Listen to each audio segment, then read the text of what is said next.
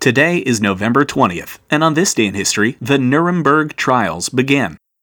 As early as November of 1943, the Allies were thinking about what they would do with the Nazis if Germany surrendered. The end of the war was still years away, but the US, Great Britain, and the Soviet Union still published a document called A Declaration on German Atrocities in Occupied Europe, and the document made it clear to all that the Allies would pursue the Nazis to, quote, the ends of the earth that justice may be done, unquote. When the war ended in September of 1945, the Allies were as good as their word and decided to put the surviving Nazi Party leaders on trial for war crimes, including the crime of genocide.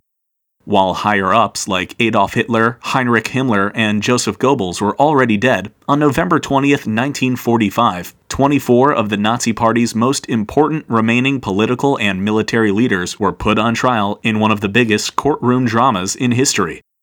The trial itself was conducted by the International Military Tribunal, a group of four judges, one each from the US, Great Britain, the Soviet Union, and France. The trials were held at Nuremberg to lend a bit of poetic justice to the proceedings. Not only did Nuremberg hold a large prison and court building that were perfect for the trial, but Nuremberg was considered to be the birthplace of the Nazi Party.